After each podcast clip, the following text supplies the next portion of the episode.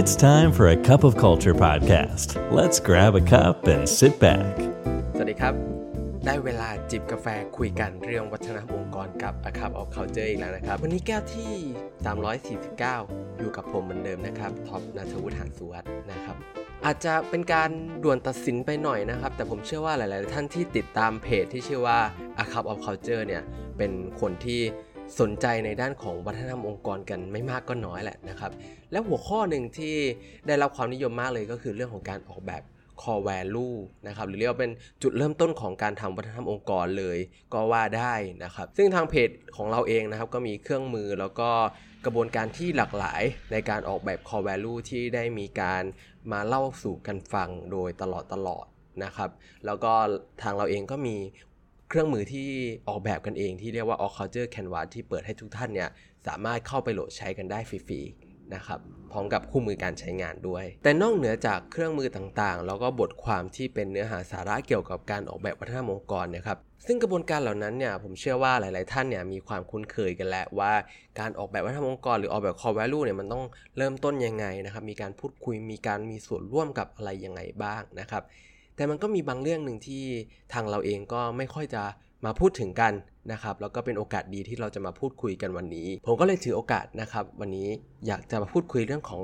mindset ที่เราควรที่จะมีในขณะที่เรากำลังทำวัฒนธรรมองค์กร หรือออกแบบ core value กันนะครับ เพราะเป็นเรื่องหนึ่งที่เอาจริงๆส่งผลต่อความสำเร็จของวัฒนธรรมองค์กร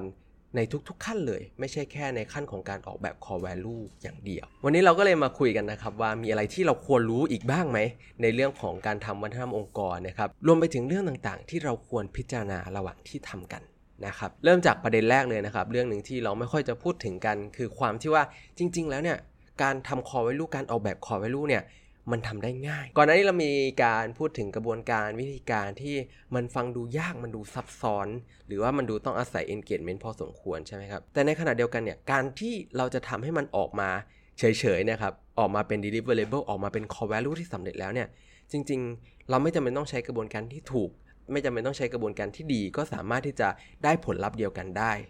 ถ้าพูดถึงในเชิงแค่ผลลัพธ์อันนี้ เพราะว่าเรื่องหนึ่งที่เราเองก็ต้องยอมรับก็คือว่า ไม่ว่าจะวิธีการดีไม่ดีจะรีบไม่รีบอะไรยังไง สุดท้ายผลลัพธ์ก็จะออกมาเป็น core value ที่มีความใกล้เคียงกันนะครับแต่ความง่ายนี่แหละครับที่เป็นปัญหา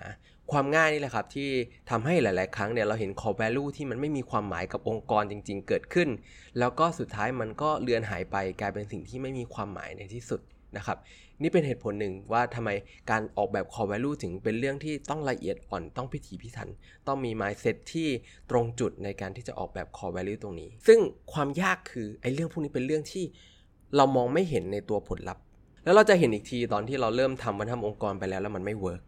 ซึ่งถึงจุดนั้นเนี่ยเราก็จะเสียทรัพยากรที่ลงทุนไปแล้วค่อนข้างเยอะนะครับ และประเด็นที่ 2 ซึ่งก็เป็นปัญหาที่ตามมาเลยก็คือว่าไอ้ core value ที่มันไม่มีความหมายกับคนในองค์กรจริง ๆ ที่ไม่ได้ผ่านการออกแบบมาดีๆนะครับมันสร้างปัญหาได้มากกว่าแก้นะฮะเพราะปัจจัยสำคัญที่ทำให้วัฒนธรรมองค์กรแต่ละที่เนี่ยประสบความสำเร็จได้แตกต่างกันที่ทำให้วัฒนธรรมองค์กรในแบบ Netflix เนี่ยมันประสบความสำเร็จมากกว่าที่อื่น มันคือการที่ core value ซึ่งเป็นหัวใจสำคัญของวัฒนธรรมองค์กรเนี่ยมันออกแบบมาได้ง่าย ๆ ด้วยกระบวนการใดก็ได้เนี่ยครับที่ทำให้สุดท้ายแล้วเนี่ย core value ต่างๆ ที่ถูกกำหนดขึ้นมา ถ้ามันไม่จริงจัง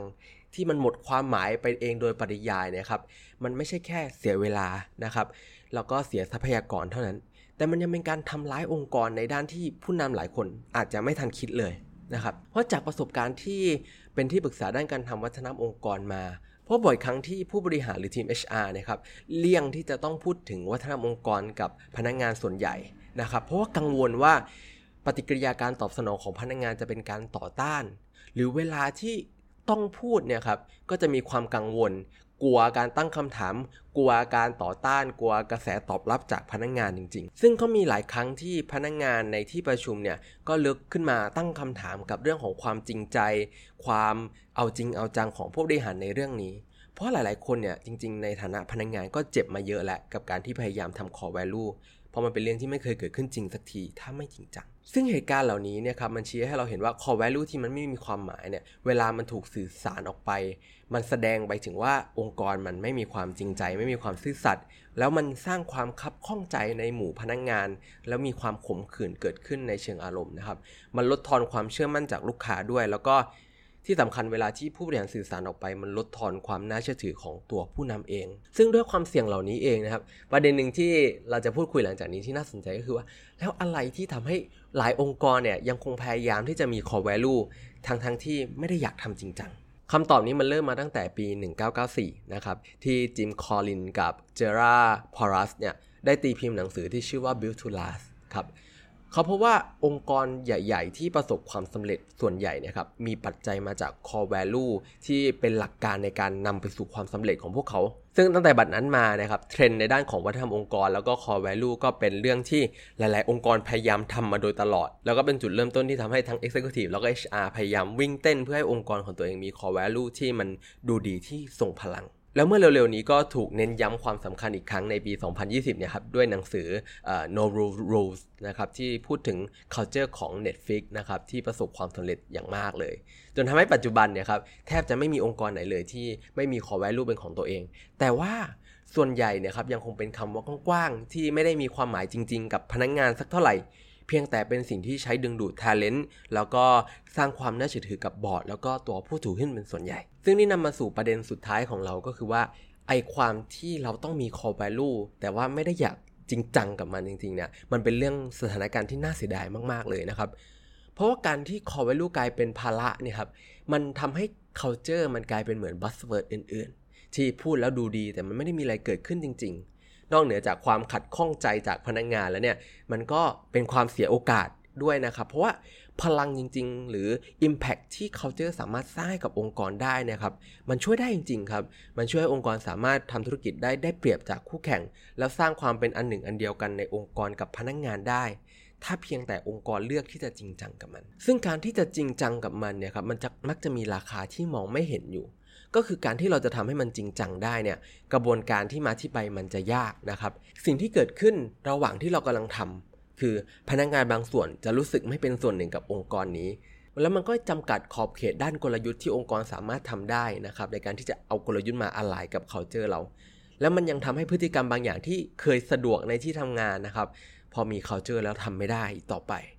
แล้วก็อีกอย่างหนึ่งก็คือมันทำให้ผู้บริหารเนี่ย ต้องเป็นเป้าสายตาในการถูกวิพากษ์วิจารณ์ในการเป็นต้นแบบเป็นแบบอย่างในการประพฤติพฤติกรรมที่มันตรงกับ core value ไม่อย่างนั้นจะถูกวิจารณ์ยับจากทุกทุกทุกทางเลย สิ่งเหล่านี้ครับคือราคาที่องค์กรหลายองค์กรไม่ได้ประเมินในตอนที่เลือกที่จะทำวัฒนธรรมองค์กรนะครับซึ่งเป็นราคาจริง ๆ ที่ไม่ว่ายังไงก็ต้องจ่าย ต้องสูญเสียพนักงงานบางส่วนที่อาจจะเป็น talent